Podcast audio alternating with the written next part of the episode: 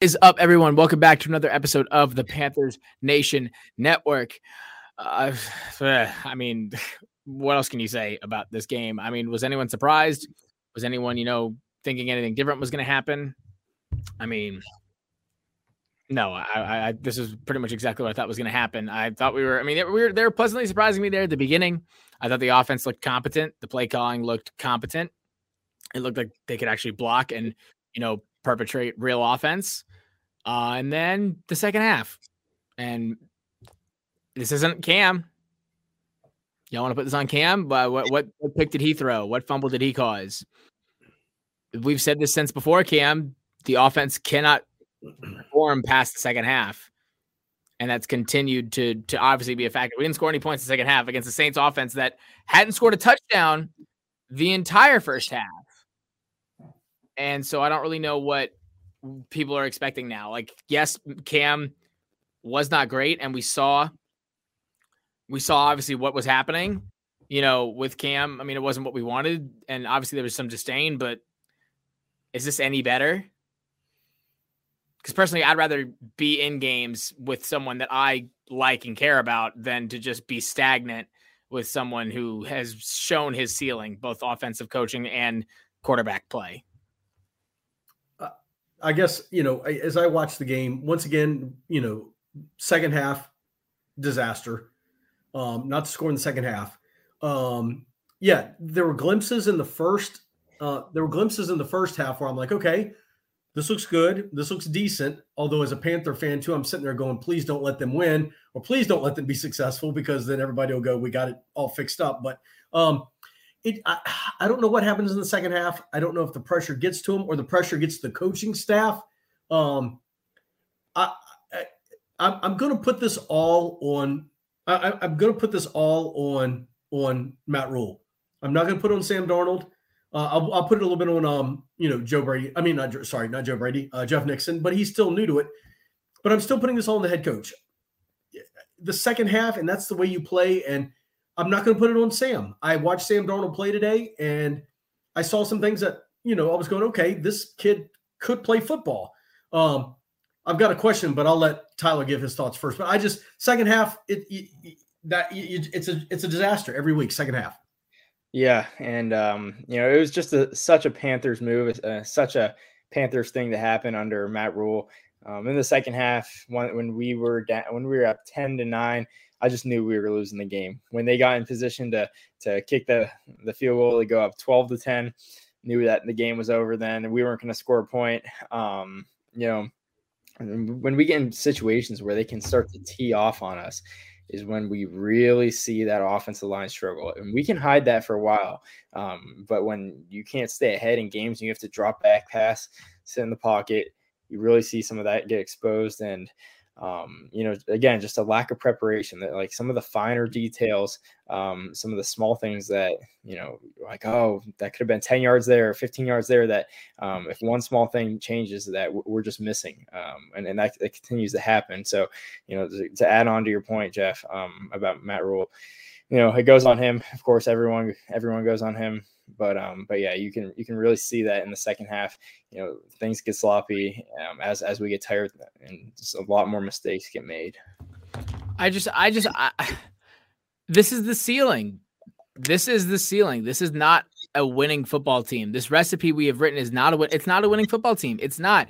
There's nothing exciting about it. Even the touchdown scoring drives are there's nothing exciting about it. The one play they had in that touchdown scoring drive that was anything, you know, out of the ordinary was was Cam, I think, running in that one play. And I'm sorry, but on that play, I'd seen the way offensive line, the offensive line was shocking me that first drive, those first two drives. But when Cam hit the field, Cameron Erving just did not run. He didn't try for that block.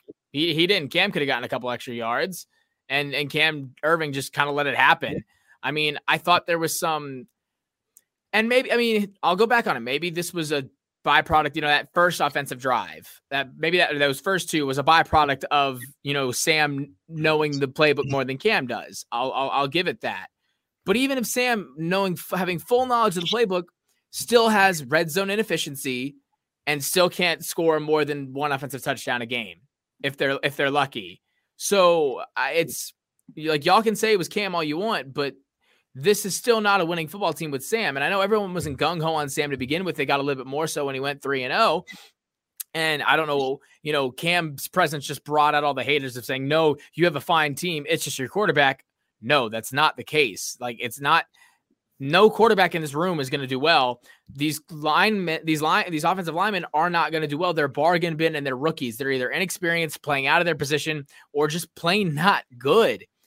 I think Chuba continues to push the the you know the title for offensive rookie of the year for the Panthers. He has been a workhorse. He has done everything has been asked to him all year. And when he does get his, you know, when he does get his recognition, it is nice to see. But other than that, like, I mean, what was the point of Terrace Marshall? Brady Christensen came in today again at a position I didn't think he was supposed to be really at. They try, I think they tried him at guard today, if I'm not mistaken, from what it was looking like. Or was Left that a tackle? tackle? Or was that a tackle? Yep. I mean, I'm also not. I mean, this Saints defense is still a tough front seven. It might not be what it used to be, but it's still a tough front seven. So, I mean, I, I don't, I wasn't expecting, you know, our guys to do well against them at all. It still bothers the hell out of me when they can operate a screenplay like it's money, but then they can't block a normal. They can't block normally. They they piss me off so much with that. The the one screen that you know Chuba had there at the beginning was great blocking, uh, but for some reason when it just terms in standing and blocking they can't do so. And also our running backs back there. I mean, McCaffrey, I think people forgot how good of a blocking running back McCaffrey came, became in those last two seasons before his injury. He was he made up for a lot of the inconsistencies with the offensive line, especially on the tackles. That one sack where Darnold got destroyed was because I think it was Ameer Abdullah.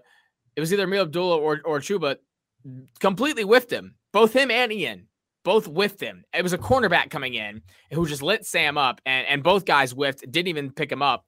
I think people have forgotten how good of a blocking running back McCaffrey was because he had to be. Because if we were doing pass blocking, it really it really corralled McCaffrey because if if we wanted to get if it was a third and 12 and you know we knew a simple out route to McCaffrey wasn't going to work, McCaffrey had to stay back in the red zone. That takes away a weapon, or excuse me, stay back in the backfield, and that takes away a weapon that could be used and a good weapon at that, as obviously we've seen in his halfback angle routes, what he can turn simple out routes and wheel routes into. I just, I, I you say like, oh, and I don't put it on Sam. I don't put it on. I, I mean, I don't think there's anybody to put it on. I just don't think this is a formula for a, a successful mm-hmm. football team. It's not, and you can like they can throw the three year graphic on there all they up there all they want. But if Matt Rhule is telling these guys I can make more money at other jobs, but I choose not to. If that's what he's using as his vote of confidence, then this team is doomed from this team has been doomed more so than we even thought. I mean, Joe Person has always done good work in analyzing the Panthers. I've always loved him as a beat writer for the Panthers. He doesn't have a whole lot of competition to go up against with some of the guys he has to face. But as, far as a beat writer goes, Joe Person's normally he normally hits the hail pretty much on the head. And the article he put out this week was just was just eye opening and and it it sort of made me feel you know validated for some of the things that we've been talking about all all season long. I don't know if y'all got a chance to look at it. Oh yeah, all that stuff was uh, pretty telling about um, some of the behind the scenes stuff that we you know we we know exists, but we never really know for sure, and we still don't know all the details of what what goes on and what's said. But um, a lot of those reports, a lot of what we read this week was uh, was pretty telling, and I think as Panther fans. Um, you know, I was in the pre-show we were talking how you know there's no end in sight right now. Like one one if we have a great off season this year, we're not going to be we're not going to be in the driver's seat of anything.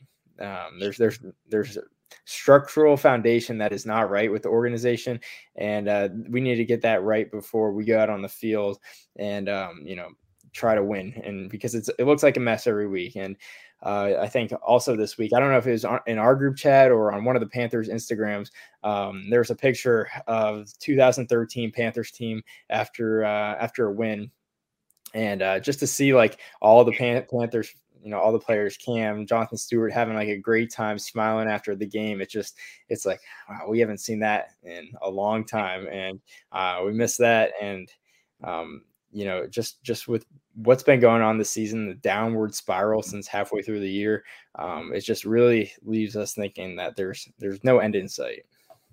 So, I read the article too, and it was pretty uh, scathing article, and I think that Rhule, Um, I, I guess what I struggle with is this, and I would love to get your guys' opinions on this because this is what I've been thinking about. Um, because I've seen other coaches that have veteran NFL experience or whatever do great things.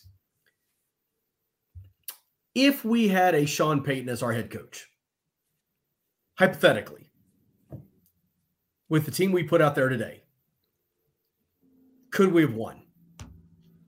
And what I'm getting at is, are we missing the boat on and and and and and I'm I'm putting it solely still on Matt Rhule, and I'm to go down with the ship. I'm just going down with it. It's not it's not working, and and it, it appears from what I've heard here in Charlotte and everything, you know, Tepper's to give him year three, and it looks like if he's the head coach, then we're going to have Sam Darnold for year three. Um, like I said, I I saw a couple things from Darnold today. I was like, okay, when he has time to step into a throw and make a throw, we're good to go. He had some, there were some drops, but when you're getting sacked seven times, and when Jack was like um, saying, you know, the one he got he hit on and got creamed, I wanted to go. Which one were you talking about? I mean that, and there was there was two hits in the last minute and a half drive where he got just crushed, and the one he threw the interception uh, the end of game, he was getting crushed. He just did his best to try to make a play. I, am just going back to the realm of Jack. If this is our ceiling, it's our ceiling with Matt Rhule. If Sean Payton was the coach of the Panthers, are could we have won the game today? If Sean McVay was the coach, Matt LaFleur, I could keep throwing them out there. I the ceiling is could be higher, but not with the coaching staff we have. No. No, and I'll flip the script even further. Look at I can't even tell you his name. Jeff, you would know AFC South. Who is the Texans head coach? David Culley. Thank David you. Yeah. How many wins did the Texans have this season? Four. Four? Including one against the now top seeded Tennessee Titans. Yeah. How many wins did the Panthers have? Five. How much money did Dave, whatever his name is, get yeah. paid? How how many how long of a contract did he get? Not seven years. David Culley. He, came in. Is, year, he? Did he just step in for the year? Did they sign him for? I'm not even. I think he's the interim. I think, I think, he's, I think he's just the interim coach till they hit the new year. Do, do we see it? I mean, like, oh, no. like he's one loss away from from matching the Panthers' record. One yeah. loss. If we lose next week and they win, their their seasons have amounted to the exact same thing. And name one super name one player on the Texans roster right now. Brandin Cooks, I think he's normally he's a, he's a good bet to always be on the Texans. If not, he's on the Saints. But tell me one like that's what I'm saying, Jeff, and you're absolutely right. The problem is I don't think we're going to move away from Matt Rhule. And at no. this point, I mean, no. I, I don't expect to. If you're going to do that, I think Phil Snow's got to go. I think Jeff Nixon absolutely cannot stay because the wor- that would be the worst thing is to have is to retain this current coaching staff, including the coordinators. Because Matt Rhule being an offense or being a college minded coach in college, they get pretty much free reign, as Joe Person mentions. They get pretty much free reign of almost all the football decisions on the program. Rhule is absolutely 100% still in that mindset. As we saw in that article, yeah, these are things yeah. we already knew. You need coordinators that are going to stick up to him. You need coordinators that are going. I think Brady, I don't know if he tried. I don't know if he just got burnt out. I don't know if he realized, okay, there's nothing I could do here. I'm just gonna, you know, ride this out until either I get out or or I get noticed somewhere else. I don't know what his future holds and you know whether he negatively affected us more than we negatively affected him. But if you have Jeff Nixon or yeah, Jeff Nixon or is it yeah, Jeff Nixon? I can't remember. Yeah. If you have his best friend and then his other former colleague, both as coaches, it's going to be the exact same thing. And you're not going to see that growth. You're not going to see it because this isn't college. It's not college. So if you keep everything, if if this team stays the same way, which I think it could only get really worse because you're going to have either players not resign. I mean, you can do what you want in the draft, but again, we've seen they don't use rookies right away. Or if they do, they don't develop them to where they need to. Jeremy Chinn, yes, has had a good amount of tackles this year, but has he gotten any better in coverage? Has he have we seen him be as impactful as he was last season? Even Derrick Brown, was he any near impactful this season as he was last year?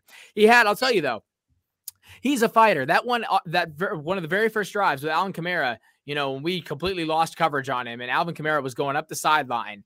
Derrick Brown was the one that tackled him. Derrick Brown caught up to Alvin Kamara about 10 yards downfield. I don't know how he did that after, you know, he hurdled Hartsfield or whoever he, you know, Kamara was able to break away from. It's just, so obviously rookies in the draft aren't going to do anything. I think the GM hopefully will stop doing these bargain bin guys. He might realize, hey, we need to actually get you know substantial guys. If I'm him right now, I'm looking at anyway. I'm looking to see if I am Fitterer, what in the world we can get for Tristan Wirfs. If if if the if the Buccaneers want McCaffrey and they want if they want McCaffrey and they want I give them if they want McCaffrey and Dante, I'm saying, all right, take it. Take McCaffrey, take Dante, give us Tristan Wirfs. I'll, I'll take that. That's the that's the alignment, is it not, Tyler? Or am I mistaken? Yeah, Tristan Wirfs. Yep. Okay, I, I I take it. I would take it in a heartbeat because that's a guy that I would love to have on my offensive line. And Chuba, like I said, Chuba has shown that he can be, if there's blockers, he could be a an actual viable running back. Of course, of course, he's no Christian McCaffrey, but I mean, at this point, what is Christian McCaffrey getting us? If if if our line is horrible, what is any running back back there going to get us? So if, if it's my if it's my choice, I'm saying go all out on offensive line. I've screamed it since we started this podcast circa 2019. Please, for the love of God, go out on the offensive line. If it means making some big trades, if it means getting rid of some guys, look at your defensive backs right now. I know we were clamoring for defensive backs for forever, but now we have a pretty good roster of defensive backs. I mean, you know, CJ, we might be able to shop off. We'll see how JC does when he comes back. AJ, Stephon, Dante, like you've got guys. Eh, I mean, hell, Keith wasn't horrible. He wasn't great. I saw a few plays from Kenny that I liked. I saw a few, you know, the you know heads up plays from Kenny that I liked at free safety back there. I just, I just, I, I don't know because clearly we make decisions that pain us. We cut Rasul Douglas, then he decides to start lighting the world on fire. That's always fun to watch. Um, I just I'm rambling because I just there's no there's just I, I see no I see no end in sight right now, and that's that's my biggest fear is that I don't see a, I don't huh? That's the name of the episode. Yeah, yeah, there's no end in sight. Yep. You've been he, he's been taking he's been taking paying attention to how I name these episodes, huh? I mean, there is, there is, there is, because until Rhule gets out of here, I just, I mean, it's not a college program. You can't flip a program in three years. And and and people see like the guys coming in see that you're signing these guys from Temple and from Baylor that would not make an actual NFL roster without him. It's like, you know, it's like us watching our high school, our old high school going, "Oh, he could play there," knowing full well he couldn't play there but we want him to. Same with South Carolina half the time. We know uh, there are players in South Carolina that I would love. It's like DeCarrion. DeCarrion did really great. Do I think he could make an NFL roster? No. Am I going to pick him up just because I know him? I shouldn't. You're not. It doesn't mean you're going to be successful. You can give the man opportunity, and there's nothing wrong with giving people opportunities. But when you do so to the behest of not only your GM and that was a problem, you know, when that's why we saw much less Temple and Baylor people in this year's draft than you did last year's because Fitterer was there to make an impact. It wasn't just geriatric, whoever it was, you know, sitting in the side going, Yeah, Matt Rhule, you take whoever you want. You know, it wasn't Marty Hurney over there saying you you whatever. You cannot like really if you want Rhule to still be this coach and you want him to be successful, you have to clip his wings at every every aspect. I don't really know what he does at that point because I don't want him at press conferences. I don't want him at practices. I don't want him running plays. I don't. I'm sorry. I'm rambling. I just, I'm just. I, I, I see. There's no light at the end of the tunnel right now. Yeah, you know there really isn't. And when talking about that coaching staff, um, and you're right, there needs to be somebody that tells Rhule no or says, "Hey, let's maybe do something a different way." Because when he's in charge and we're losing, um, it's going to be all on him to change. There's not going to be when he's coaching with his buddies, it's going to be a lot harder for them to step up and, you know, have him make a change. Whereas if you get guys that are coming in here and competing for a job personally and want to continue to rise up the ranks, um, that will step up and say something uh, to Rhule. You know that that that'll be more effective, and it's going to help um, the team, and it's going to help Rhule. It's going to help his shot with the with the with the team and his NFL career because, I mean, we all know now that he's firmly on the hot seat. There, there's no denying that, and so. Um, you know, the defense was, has been good enough this year to where, um, you know, Phil Snow will stick around, but the offense the offensive coordinator spot is going to be really interesting to see it play out, and uh, and it's going to be critical to our success next year. It's it's going to be absolutely critical. Um, whoever is our OC is going to be really the, the determining factor in you know the rest of Rhule's career, it, and it really is. So um, if we get a guy that can come here and you know do things his way and get the offense going, because we have the defense playing at a good enough level right now to where we can win games. Like you know, holding teams to under 20 points, you, should be able to win those games. Um, so to really get the offense going, we have the talent, like we talked about. We just gotta, you know, put it all together and come with a plan. Even when we do have a, you know, below average offensive line to put it up nicely, or you know, injuries at the skill position spots, there's still there still has to be a way to produce yards and points. You, you got to figure that out. That that's the job. That's the job at the end of the day because you know if you have great players, they're gonna they're gonna make great plays. But as a coach, you need to get the most out of you know some of the bargain bin guys that you're gonna have to play. And and we were talking before the show how you know the 18 game season wears on you and you're not always going to have your starters you're, not always going to have your great players in um, you got to find ways to win without them and every team deals with it and the ones that that win they can do it I mean, I'll give you the prime example right there. How many touchdowns did that practice squad wide receiver for the Patriots have today? Two. And how many has he had the the last three weeks? I think it's four or five, yeah. if I'm not mistaken. Yep. He's a practice squad player. And you think Bill Belichick's whining over there? Oh, you know, it's not the guy we really wanted in there. We would rather have named their other wide receiver who's on their team, the other one that doesn't catch touchdowns, or you know, I, I just it's like you're right. I mean, like the, I think the prime example of it was, and I think it's why we see defensively this we have depth. I mean, the the defensive backs, I think they are raw. I think they have that ability. I think they need that coaching, unfortunately. But like Frankie Luvu, I think he filled in. I mean, he did he did it. He did a damn good job. It's not his no Haason Reddick, but he was there when he needed to be. He played. He played a heck of a ball game. I was. And I he, saw him a couple times. That was one name I wrote down was he he showed up. I thought he played a great game. I and he's he done that. Whether he's been filling in for Jermaine in the middle, whether he's filled got in for Shaq on the left, ball, got to the ball. He's done what he's needed to do, and that was the guy at the beginning of the year. We were like, "Oh, cool, that's just you know." A, a, a, filler signing and he's and he's shown that he can do that and that's without you know and because he has that ability he has that perspective and i think jeff you talk about it i mean you've been obviously you know you've seen different eras of the nfl you've seen different guys go but i think it's more telling when we watch especially stuff with john madden I think there's different there's those different types of coaches, the ones that work and the ones that don't. I think that's what makes like former head coaches coming back, like former head coaches taking offensive like coordinator positions. I love. I think that's what you know. Rivera and Norv Turner together were amazing when we had the ability to do so. You know, then they couldn't unfortunately do what Norv had written in mind. I would love to see Rivera come back as a defensive coordinator. I don't know if he would do that, but I would love that to see. I mean, right. you see it and you see it, or you know, um, Bowles. You see it in Todd Bowles. You see uh, Dean Pees. You see it all the time. You see these historic guys that have either been being been a coordinator for so long, or Doug huh? Pederson was head coach. Doug Pederson was head coach. Now exactly. You know, and and it's and it's doing well. Freaking um the Steelers, the the guy the guy y'all got from the Steelers that went that went back to the, the defensive coordinator, or was that Dean Oh. Huh? No, what was his name? The old guy. Oh, Dick LeBeau. Dick LeBeau. Yeah. I mean, like it just it it works out so much better when you have people that are because those kind of guys will step up to the coach. They know what it is like to be a head coach. These college coaches have no idea what it's like to be a head coach. Joe Brady, while he might have had good ideas, had no way to say around, you know, what he should or shouldn't be doing because he had no experience in that spot. And it's just, I, it's just, I, I just don't, ex- I don't know what they're expecting. We're, it, y'all call it what, what you all call it or whatever. I'm calling it the hamster in the wheel. We're at the hamster in the wheel. We're just running around in the wheel. We're not going anywhere. We're just hamstering the wheel, running, running, running. Um, you know, and it's just, you know, I was looking at some of the stats, and uh, what's so weird is like, you know, we had more first downs than they did, 16 to 15.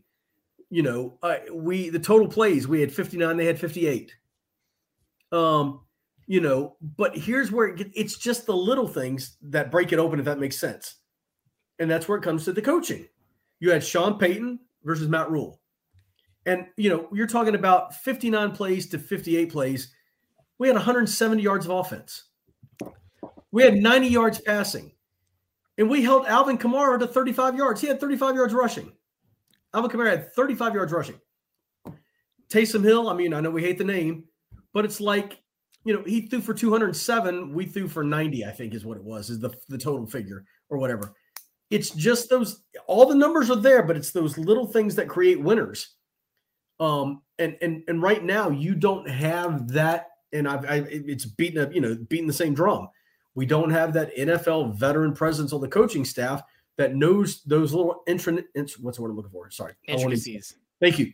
You know, I'm getting at. It's just those little things that, like, I mean, the stats, you know, on certain things are, listen, know, right there. Listen, Jeff, you could read the stats all you want, and you could say it's a coaching bet all you want. It could have been Kevin James down there cosplaying as Sean Payton, and it's the outcome would have been the same.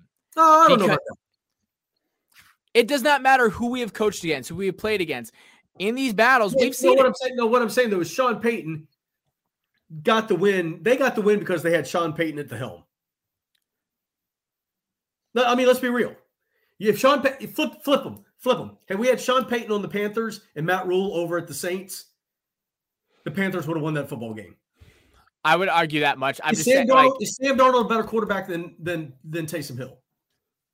Yes, because he's a quarterback. Taysom Hill's still not a quarterback. I don't care what you. That's, that's all I'm trying to say. Is like you could take a Sean McVay, you could take a Sean Payton, you can take a Matt LaFleur, uh, even a Zac Taylor or whatever from Cincinnati. I mean, and and and and bring him to this team with a Christian McCaffrey and stuff like that, and get and gets and, and they could have won that game today the problem is that this the way that either the, if whether it's Rhule or the offense or whatever this team this this offense is not going to perform inside the red zone. It won't. It'll do whatever it wants to to get it. Even the one touchdown we had today wasn't even from inside the red zone. It was a 30 yard rush from outside the red zone. Like once he gets to the red right. zone, that's it. You're done. I I would rather a score outside. I I'd get excited when we're out of the red zone. Once we get in the red zone, I'm like, ah, there it is. There's no touchdown here. We're gonna get a field goal. And I'm not going to put it on, you know, Gonzalez from, or no, it's not even Gonzalez now. Who is it? I don't even remember the guy. I didn't even know. Hefalufaluffa? I, I, don't even I know what his name was. I call him Hallelujah. I didn't know. I mean, I have no. I, I don't know if that's bad or not. I, I don't know if that's editable or not. I don't know. I have no idea. Um, it's definitely secular, I guess. But uh, um, no, I mean, so I, am not going to put any blame on him for missing a field goal. Like, no, because we shouldn't be putting ourselves in that position. I will never. I understand kickers should do their job, but you should never be putting yourself in that position to where you can't, if you're in the red zone or damn near close to it, convert. Like oh, that's where you're supposed to pull everything. The rabbit's got to be out of the hat there. Mm. And when you have the like there, and it wasn't like we didn't even try with a lot of those plays. We didn't even try. And I want to hear also the exact same critiques from Cam, and I want to hear him for Sam. There was three or four. I mean, and I know the end of the game he was getting roughed up, but the beginning of the game he was throwing balls on the ground he was overthrowing players or underthrowing players. Balls were still getting batted down at the line of scrimmage. So again, I'm not trying to defend Cam, but I'm not I'm not trying to defend Sam. Like I just I just don't know what the I, there's so many holes now. Right. Somehow I mean, this, this team is not better with Cam Newton at quarterback. No, but it's not worse. No, it's not. But I mean, it's just it's it's it's that offensive line. It's just that offensive line. I told it went. We went from having all these holes in the defense and our offensive being offense being secure to completely flipping the script, even with more weapons. You know, being either either being brought back up or trying to be, you know, like we had the more consistent weapons there. That's what's always been uh, completely frustrating about this offense. The weapons have been there. The weapons are there. Whether it's about whether they're being healthy or not, but the one thing that directly affects all of them is the offensive line, which we have consistently neglected. They finally figured that out on the defense. And yes, it hasn't been, you know, great in leaps and bounds. The defense has definitely taken a slope off, but and I don't really I mean Tyler, I don't I really don't know what to what to attribute to the defense's, you know, decline. I mean, today I wouldn't call it decline. We held, you know, the Saints to one touchdown.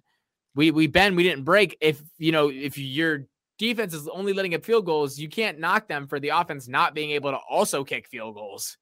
Right. Yeah. And you know, like we said today, I mean, today was a good a good day. You'll take that any day from from the defense. You know, given that the Saints offense has nothing and uh, they're really just going off coaching, but still, you'll take that, and um, that's a winnable game played by the defense. But um, you know, started out really good and still maintained maintained throughout the season, but did have that slow decline, like you mentioned. And I think a lot of it goes to um, we talked about it last week. Uh, you know, if you're playing on defense, it can get real frustrating when well, we're going back out there. The offense can't score. Well, we're going right back out there um, after turnovers, punts, um, three and outs. Like it, it, can get real frustrating for a defense. And the more you're out there and the more hits you're you're making, um, you know, it wears down on you. And so I think that's one of the you know we we have the same players we've gotten new players as the seasons gone along and uh, haven't got much better and i think that's that's the real reason why we haven't really taken that next step as a defense.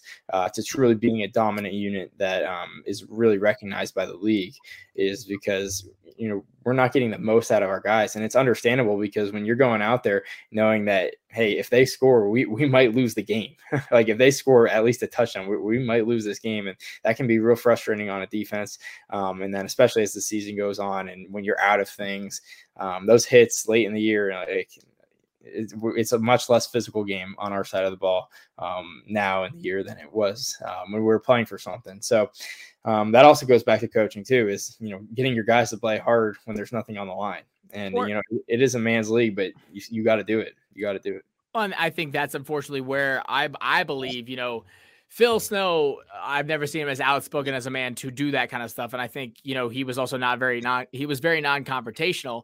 And that's where I question Rhule's decision making sometimes where to he would just give up. I mean, we talk about Rasul Douglas, a guy that obviously did not make flashes here, but clearly obviously had the potential to do so and just was not brought out of him. Or I look at Denzel Perryman. You put him with Gus Bradley and the Raiders, and he's playing like a Pro Bowl linebacker but you cut him before the season starts because you know there are some disagreements. Like I, I you don't have to like the guy. He doesn't have to be your best friend. I mean, obviously there needs to be some sort of chemistry and mutual respect, but I wouldn't blame Denzel Perryman for not respecting Matt Rhule if I thought that he was being nepotistic to some of the the people that he was putting there on the on the line of scrimmage. It's just like I mean, because then look at today. You know, I mean, again, Jermaine Carter. I want to like Jermaine Carter. I want him to succeed. I don't know what he provides. I don't I don't see him flying to tackles. I don't see him in coverage. I just and maybe that's because I'm not analyzing it hard enough. And maybe if I look deeper into the all 22, I'll see his impact.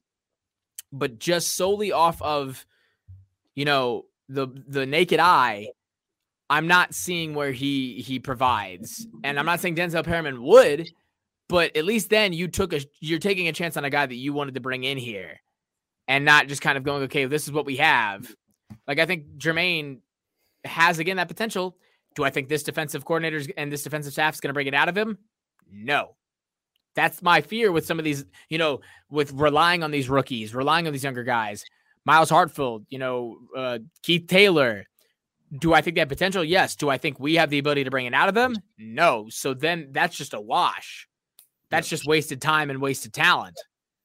And I, I it concerns, you know, like Marquis Haynes, I understand why, you know, he hasn't seen as much as we would like to. I mean, Morgan Fox, where did he go?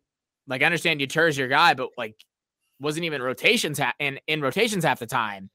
And today, I mean, he didn't make a huge impact, but I looked at that front four of Daquan, you know, Derrick, Yetur, and Brian, I mean, and Morgan and Brian. It's not a bad looking front four, but clearly there's something missing. There's a piece missing. There's a cog not going, and and it's just it's causing this ripple effect. The linebackers have been nothing to kind of write home about. The defensive backs have been something we've been so like. There's so much potential there, which can't keep them all freaking healthy. And and then I mean I I say that more just cornerbacks, and the problem is that we have all these cornerbacks, but we can't keep at least two of them or three of them healthy at a time to where we can have Donte and we can have, you know, I mean, what was it? It was Keith and I'm trying to remember who it was. It was it Keith and Donte today, or was it Keith and uh, Melvin? Yeah, it was Keith and Melvin today. I don't know what's going on there. I mean, you have all these guys, and then you know your your safeties have always been this you know concerning position, and they've continued to just ignore it. And it hasn't really mattered because people haven't had to go to the third line of defense because the second and first line of defense are both open. So it hasn't really been an issue of concern because it hasn't really been focused on. It's just like it just seems like a team in shambles. it, it is a it's it's a what what did Skip call it? A clown, clown, show. Clown show. Clown show. Or more eloquently put, a clusterfuck, as what it was alluded to. I just and that's what it is. It's really what it is. There's just seems there's no direction there. I mean, and, and this is nothing new. People, the, the, lack of direction, lack of chemistry, lack of identity. That's all yesterday's news. That's all last week's podcast. Well, and it's going to continue to be the, the the narrative until something gets done about it. And I'm waiting for Tepper to swallow his pride because you got to think, you got to think he's embarrassed. I mean, this does not look like a well run business. This looks like an Arby's. I, it, it, I mean, yeah, I, I don't, I don't even know where to go with it. I was trying to look on um, Matt Rhule's press conference or whatever, and people are saying like, here he goes coddling uh, Sam Darnold again or whatever, and like get this guy out of town. And by the way, at the Hornets game in Uptown Charlotte, uh, people are actually wearing Fire Matt Rule T-shirts.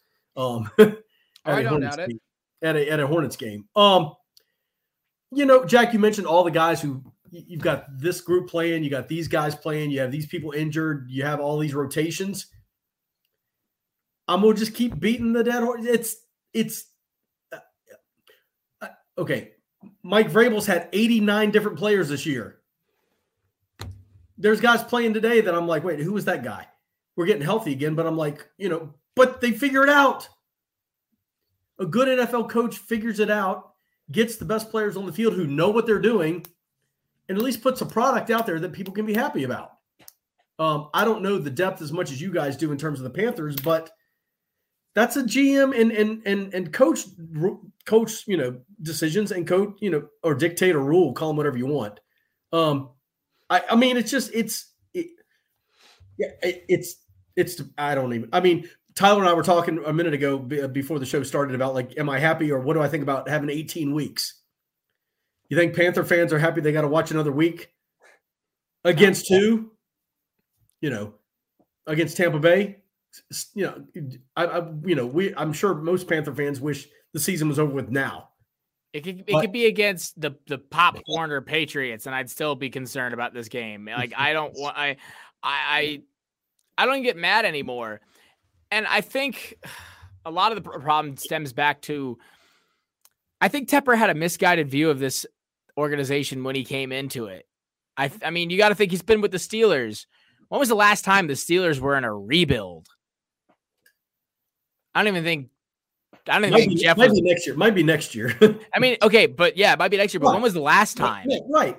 I don't think Jeff might have been alive the last time they were. So he was thinking this was coming into an organization with a established base, a history. The reality of this organization when he was coming in, our our our generation of you know players that allowed us to go to the Super Bowl, they were two, they were one step out the door already.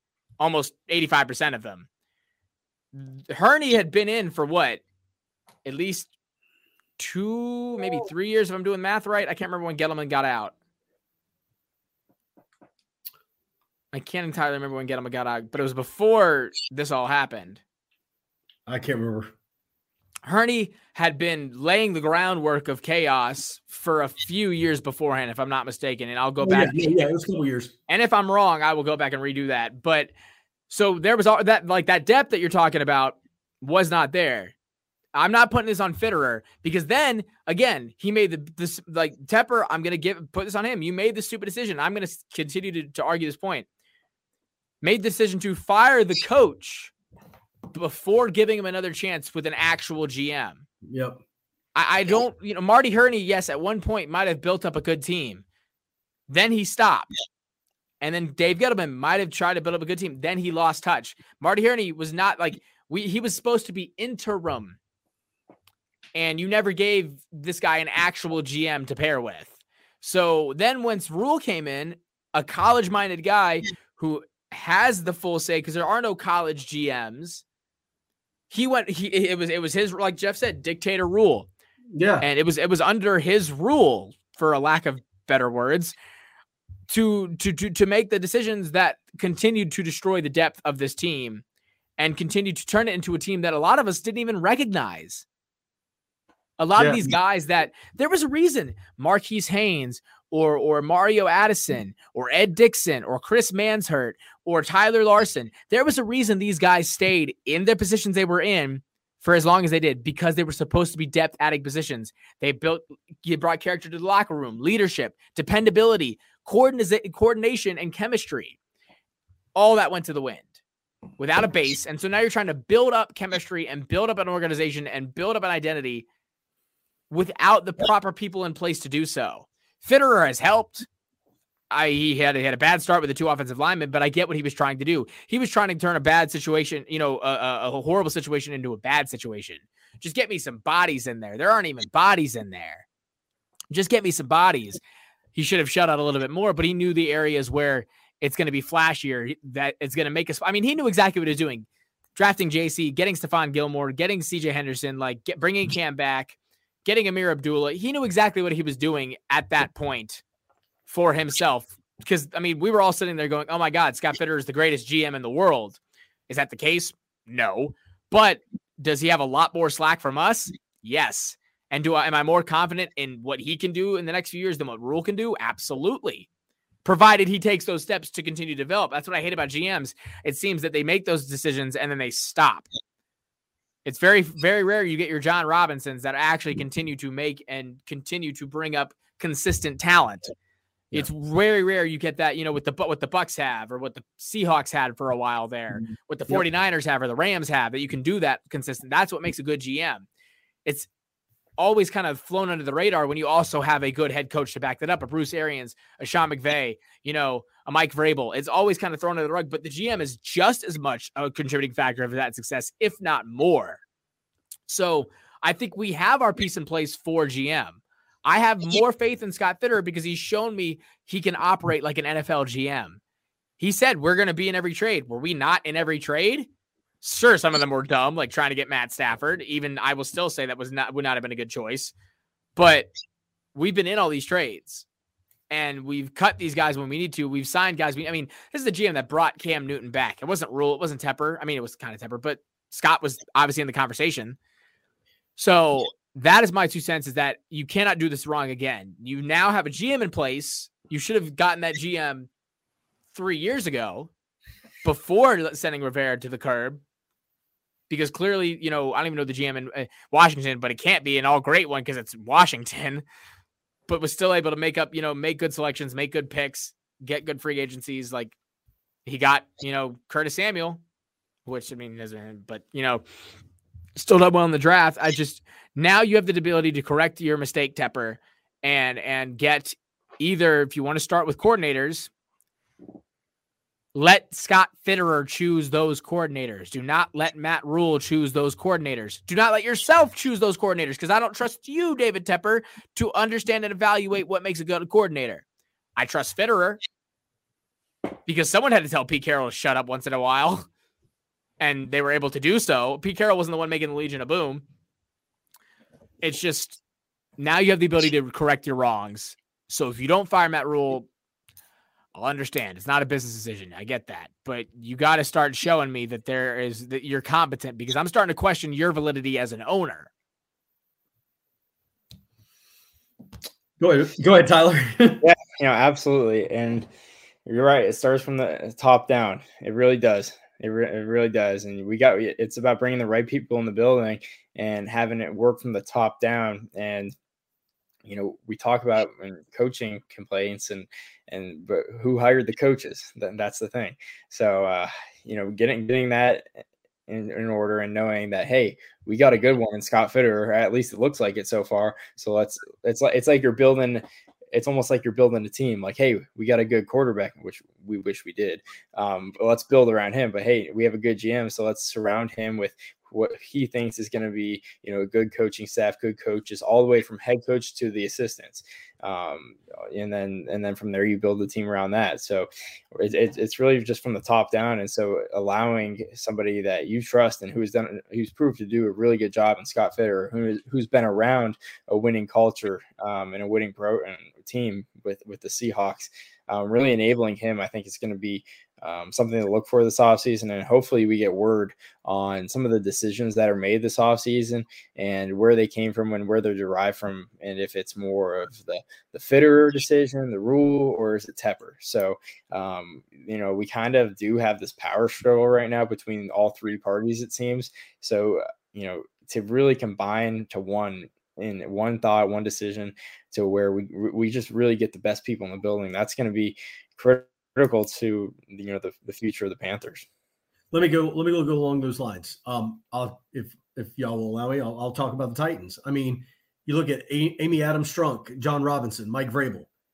Those three are like the holy trinity, if you know what I mean. It's like they are like they have this trust factor that like Amy Adams Strunk knows what Mike Vrabel's going to do and knows what Jon is going to do, and you see them just kind of this this core of of that and what they've built in a program. And it's not pretty, it's not flashy, but it goes out and gets the job done because they trust one another and they get it all done. Jon Robinson actually filled in as linebacker on the scout team this week on a couple of plays. Um, but and, and we don't have that here. And if there's that power struggle, you're going to crash and burn. You're just you're going to crash and burn, which they're doing. Um, so you you got to figure out the the you you, you got to figure it out. If those if you know if the coaches and the GM and the owner are on three separate you know I don't know three separate realms of what this might look like, it's not gonna it's not gonna fly. It's not gonna get off the ground. I'm sorry. Can we backtrack? Did you just say the GM went in at, at linebacker on scout defense? Yeah, he had on sweatpants and warm up suit or whatever, and went out and just kind of like, uh, yeah, um, just to fill just to fill a spot for the fun of it. Oh, I thought. Mike, well, Mike Vrabel goes one on one with the. Why, uh, why did Vrabel not go first? I thought Vrabel would put pads and helmet on. He was working with the offensive lineman. He was taking he was. Him and Taylor Lewan were having a battle. Of course he was. Of course he was. I think, but, but you know what I'm getting at. So I, I think Jeff that oligarch that oligarchy works yeah. when you have when when you have three people that have consistent and adequate football knowledge. Right. Tepper, I know you've watched football all your life, but as far as action and, and you've played a part with the Steelers, but and that that oligarchy I think is what we currently have now. It's more of a democracy. And it doesn't or or maybe even a dictatorship between Rhule, Tepper, and Fitterer. I think honestly there needs to be a hierarchy established. I don't think that they should all be are they like you know they should all be equally making the decisions or having the same input. They can all make the decisions, but if I'm taking a guy who's been around, like you said, a win a historically winning organization in the Seahawks in the time frame with which they were, and you know, kind of right there on the sidelines, a guy who's yes watched from the sidelines from the from the luxury boxes as the Steelers have been what the Steelers are, and then a guy who's built up college programs. I'm sorry, Fitterer's getting first say. Y'all can have your input, but Fitterer's got to make that decision. If you're going to keep these guys, it cannot be. An, there's got to be some sort of hierarchy established because there's someone who has staunch more football knowledge directly, at least in terms of rebuilding an organization. Because rebuilding building an, an NFL team is not the same as rebuilding a college organization, as anyone will tell you. And for Tepper, this isn't a business. It's not. It's not an actual, you know, legitimate business. It is and it isn't though. You cannot treat it like you treat personnel at a business. You have to be able to swallow your pride, consistently evaluate, and reassess what needs to be fixed.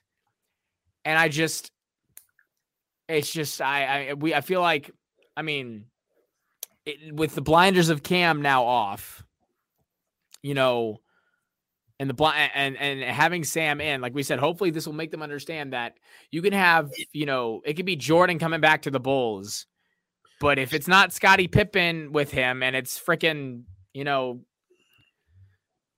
um, name a player, like it's not gonna work. It's not gonna work out. Like he needs that help around him, and so no matter what quarterback you put back there, it's not gonna matter. And hopefully this will show him that the weapons that we have are being wasted by the lack of areas that they are choosing to neglect.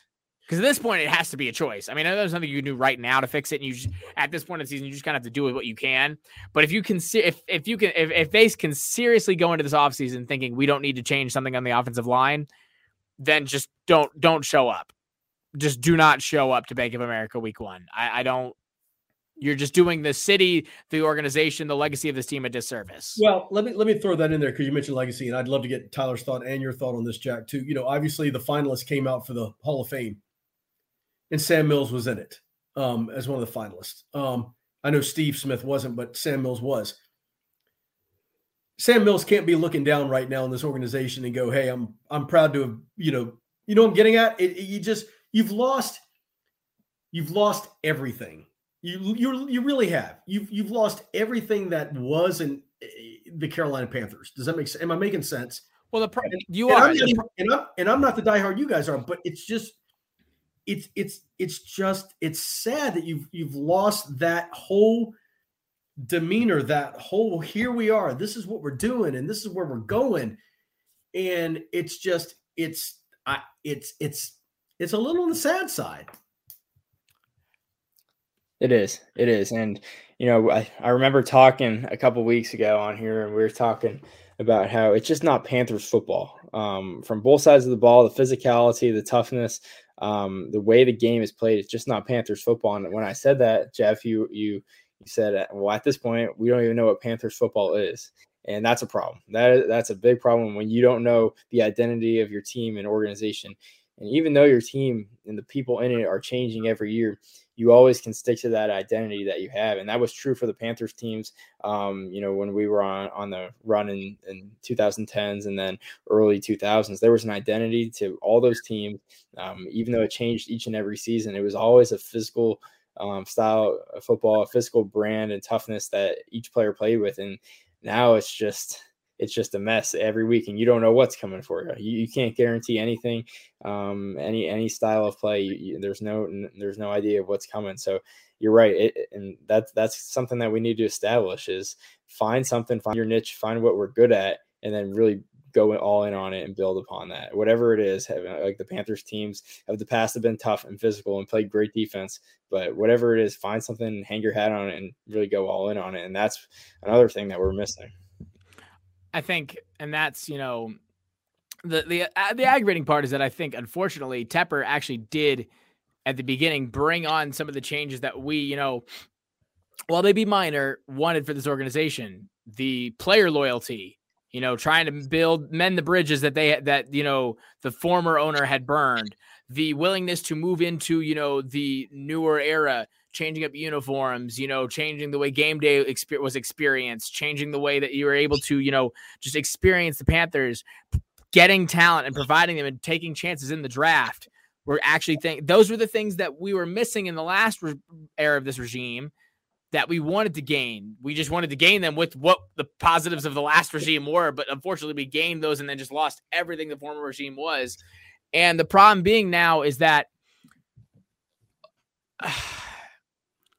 I get worried that if we were to go through these next four years with Rhule, I see it right now. I don't see a, a, an urgency or a willingness to want to change. It seems very like set in his ways, and you see that like, I mean, look, take a look at the Bengals compared to the la- like five years ago. They weren't changing anything. They were sticking with Andy Dalton. They were sticking with you know an on the fence AJ Green or you know Mohamed Sanu they had no identity. There was no swagger. There was no excitement. Did you watch them today? Yep. It's one of the most exciting games I've ever watched.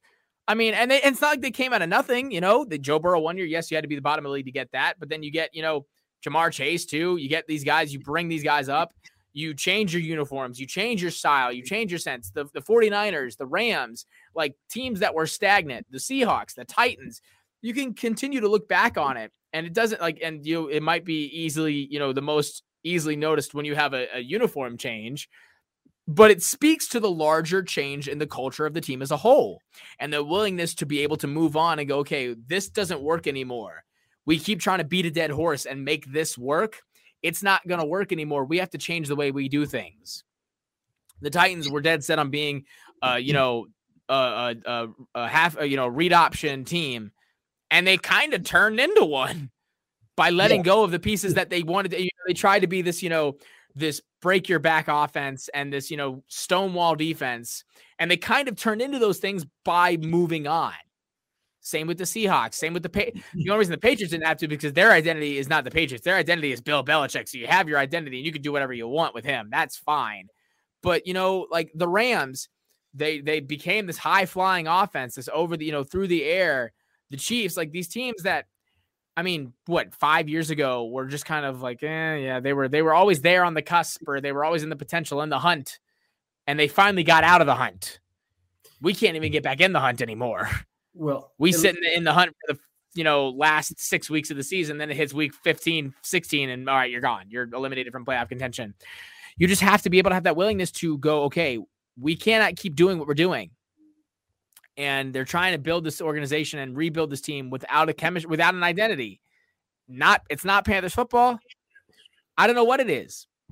It looks like looks like South Carolina football, but I can't even say that now because South Carolina football is at least putting up more of an effort than the Panthers football are. So I I can't tell you what the what this team is playing like because You'd rather have Shane Beamer than Matt Rhule. Um, oh, absolutely. Are you kidding me? You like well, talk you know, about someone who who invokes loyalty and respect from his players and his, whole, I mean, he saw the work to Dakereon Joyner put the last four years. You want to yeah. talk about a football player? Talk about the Dakereon Joyner converted to a wide receiver the last two years to allow Ryan Hilinski or Jason Brown or Zeb Noland yeah. ahead of him. Yeah. And then to get the call and go, hey, we need you to come play this bowl game. His la- uh, potential last game, you know, he probably will stick around, but you know, and then be the MVP of that. That's a coach that goes, okay, I see what this guy's put through, and I'm going to reward that. I'm going to utilize that. If can if Dakereon were the Panthers, Rhule would never start him. He would go, yo, he's our guy, and then cut him, and then bring him back a year and a half later, and then just well throw him out to the wolves. Let me let me end my let me end my thoughts on this, um, because I know we're just kind of it, it, we're saying the same thing week after week. What bothers me right now is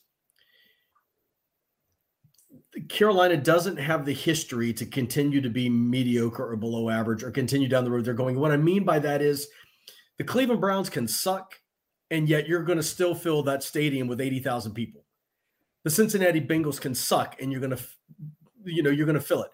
Ben Roethlisberger could play his last game tomorrow night in, you know, Heinz Field, and that place will be rocking because the fans still buy into believing that this is the NFL. This is a part of something awesome. Do you know what I'm getting at? And it, you're gonna you're gonna lose it here.